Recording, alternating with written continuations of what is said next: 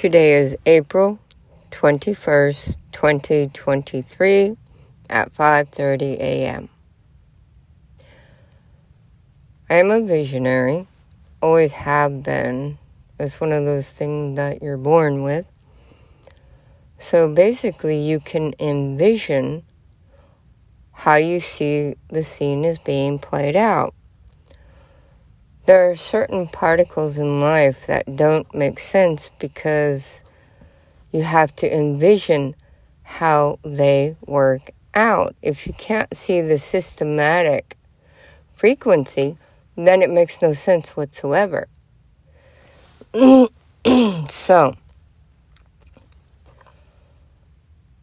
I collect the particles that are creating part of the whole. It is almost uh, in a month and a half. It'll be two years since they, the doctor said that I'm cancer free. Okay, so it was my third cancer in life. I've had three different cancers. And they all move up my body. So each one was in a different place and moved up. And pretty much when you notice what's going on, the synchronicity, these are patterns being played out again and again and again. The universe is like any good parent. You get stuck in a rut, it'll smack you upside the head and say, change. So, the only inevitable thing in life is change, always, first and foremost. As a visionary, you see these changes happening, but it's not computing in your brain because your brain has to send signals to your mind. It's two different worlds. It is the same with black, white, heaven, hell, yada, yada, yada. So you get the dualistic nature in a human being, which is a being in 3D, third dimension, in Earth's physical realm, in the human five senses, in the human emotions. So you get the good, the bad, the ugly. So as we move on, we're seeing the synchronicities of the time sequence played out. And how you do that is through the frequencies. It's like your radio. You change the radio stations and you're changing the frequency of airwaves, which will then give you different sounds from different songs, which gives you a different beat, which is a different vibration.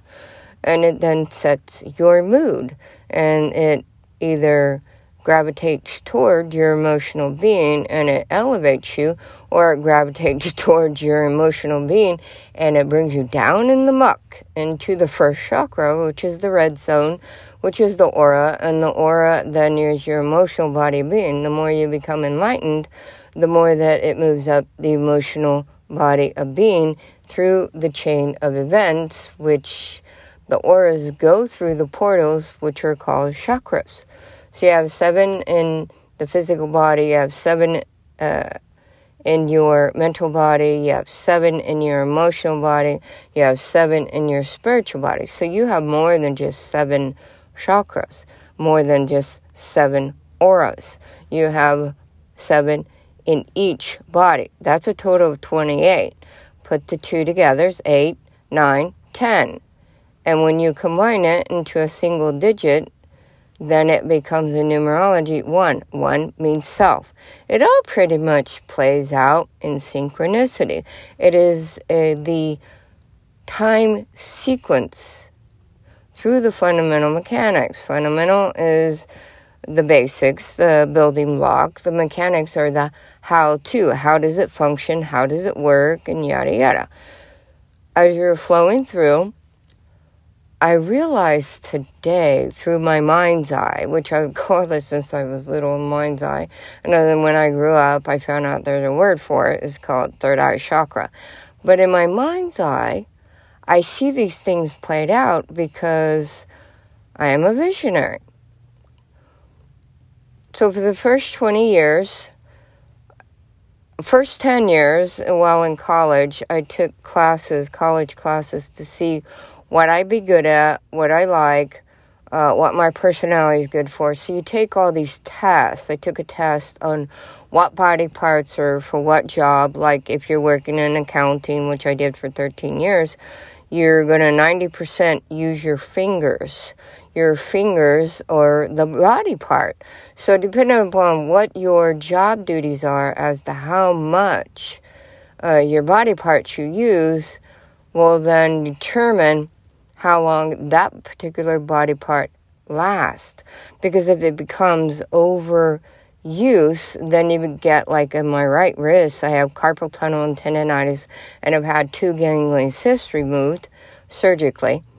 And ganglion cysts are like little soft balls of tissue with a tail. The tail keeps growing, wrap around, wrap around your bone till it hits your heart and then gives you a heart attack. So that could have been a cancer if I would have kept letting it grow. But this thing, foreign object, kept growing in me. So bottom line is, is you must do your research. Um, the other test that I took was to what's good for my personality and how much education do I need? What is the environment I'm working in? So I did all these testing. Then I did 20 years of um, 22 years of college, and of course, I got all my college degrees all the way up to a PhD, and of course, everything was free. All my education was free because I knew exactly what to do, and then you request this, you know, through the universe, and the universe gives you what you want. You always get what you want, but not how you want it because you didn't know what you wanted in the first place, unless you are specific. So, as I go through 20 years of that, I get my college degrees, and I have 22 college degrees and certificates and all that good stuff. And then after the I hit 40, then I'm working on okay, I want my own business. Now I know what it is that I want to do. I want my own business. Now, when you're a medical doctor or an alternative doctor, you then go to college more than the average Joe. So you go to college and you figure out, okay, this is what I want to do. I'm not paying money for student loans and all that. You you crazy? I don't need that worry. I don't need that compounded interest and wait and make me if you're sick and your root core, you're going to be sick for through illness, sickness, diseases. Why would I want that extra burden? No, thank you. You can keep that extra weight of sack of potatoes. And I will go through and find out exactly what it is that I want. I don't want to be in that career and get burnout. No, no, no, no, no, no. I'm going to do that career while I'm figuring out what I want to do. It's pretty simple. So when I hit 40, I finally got the government job because for 20 years I wanted a government job to that is security and then I could do the things I needed to do in life. So once I get the government job, then I can go back into regulating how do I want to get my education because I want to open my own business. A medical doctor will then go through working in residency in a hospital. My residency is life, which is free. I don't have to pay any tax burdens on my emotions and to the government and blah, blah, blah. I know exactly what it is that I need to do. It's just finding the avenue to get to that increment of what I need to do. Basically, when I retire on my third career, I will be then opening my own private practice while I am teaching in community college. First, I'll be teaching classes on fractal animal art class, and then I will be teaching classes on Metaphysics 101. This is in the plan as I'm creating it, as I'm stay still organizing my life after cancer. And like I said, in a year and a half will be two years, and I will have accomplished so much because the hearing doctor said that I have permanent hearing da- damage. And he told me that with a poker face. And I thought, in your mind only? So my hearing has come back to about a fourth. Um, my smell, I haven't smelled anything or tested, tasted anything or many, many uh, human senses I have not had for five years. So nothing smells to me, nothing tastes to me. A couple days ago, holy smokeronies. Of throwing around the F bombs, it's a new word I got. Holy smokeronies. Okay.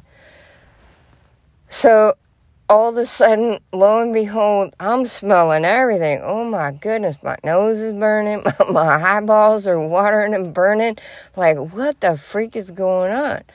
So I called the uh, RV repair guy and I said, Look at it, I think I got a propane leak. He comes out and checks it. No, you don't. Oh, like, okay, other things are happening. I get it. Dude, I can smell everything the way it used to be. I used to be able to smell things at least five, ten minutes before other people. And then I say, Do you smell that? And they're always like, No. Ten minutes later, Yeah, I smell that. What is that? It's like, Are you kidding me? Okay. So everything is starting to fall into sequence. What I've noticed is basically this is the key particle. Remember, the keys are the questions in your mind.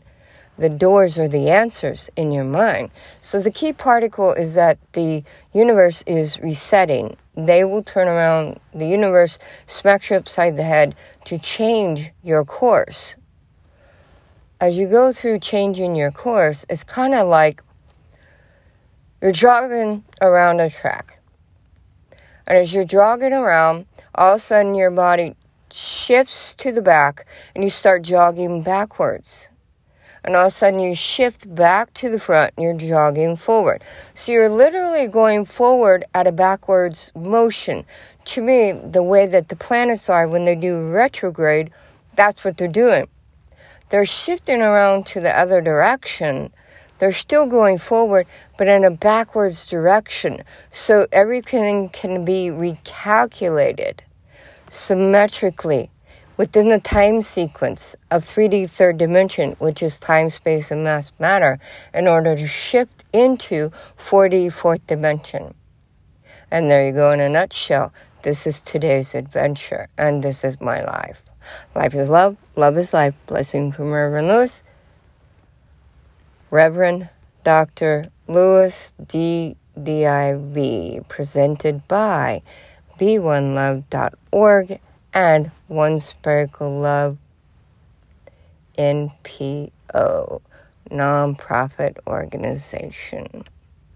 And thank you for your support.